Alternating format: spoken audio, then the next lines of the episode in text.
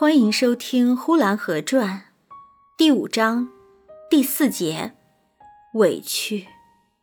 团圆媳妇儿的婆婆左思右想，越想越觉得自己遭受了无妄之灾，满心的冤屈，想骂又没有对象，想哭又哭不出来，想打也无处下手了。那小团圆媳妇儿再打也就受不住了。若是那小团圆媳妇刚来的时候，那就先非抓过来打她一顿再说。做婆婆的，打了一只饭碗，也抓过来把小团圆媳妇打一顿。她丢了一根针，也抓过来把小团圆媳妇打一顿。她跌了一个筋斗，把单裤膝盖的地方跌破了一个洞，她也抓过来把小团圆媳妇打一顿。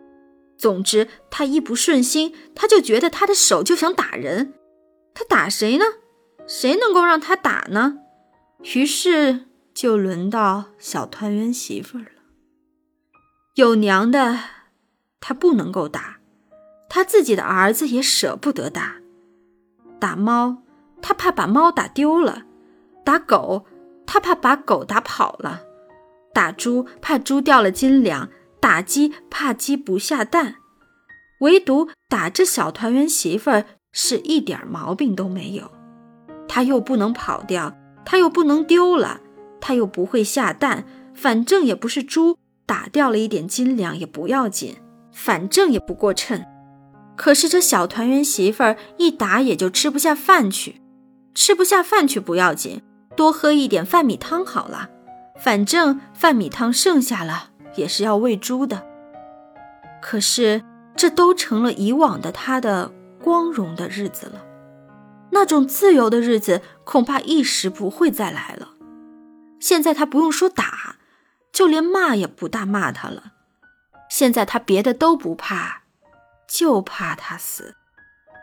他心里总有一个阴影，他的小团圆媳妇儿可不要死了呀。于是他碰到了多少困难他都克服下去，他咬着牙根，他忍住眼泪，他要骂不能骂，他要打不能打，他要哭，他又止住了。无限的伤心，无限的悲哀，常常会一起来到他的心中的。他想，也许是前生没有做了好事，此生找到他了，不然为什么连一个团圆媳妇的命都没有？他想一想，他一生没有做过恶事，面软心慈，凡事都是自己吃亏让着别人。虽然没有吃斋念佛，但是初一十五的素口也自幼就吃着。虽然不怎样拜庙烧香，但四月十八的庙会也没有落下过。娘娘庙前一把香，老爷庙前三个头，哪一年也都是烧香磕头的，没有落过过场。虽然是自小没读过诗文，也不认识字，但是《金刚经》《灶王经》也会念上两套。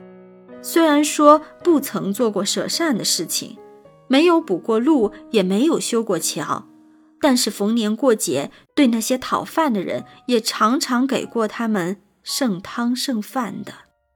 虽然日子也不怎样节俭，但也没有多吃过一块豆腐呀。拍拍良心，对天对得起，对地也对得住。那为什么老天爷明明白白的，却把祸根种在他身上呢？他越想越心烦意乱，都是前生没有做了好事，今生才找到了。他一想到这里也就不再想了，反正事到临头，瞎想一阵又能怎样呢？于是他自己劝着自己，也就又忍着眼泪，咬着牙根，把他那兢兢业业的养猪喂狗所积攒下来的那点钱，又一吊一吊的，一五一十的往外拿着。本集播讲完毕，谢谢收听。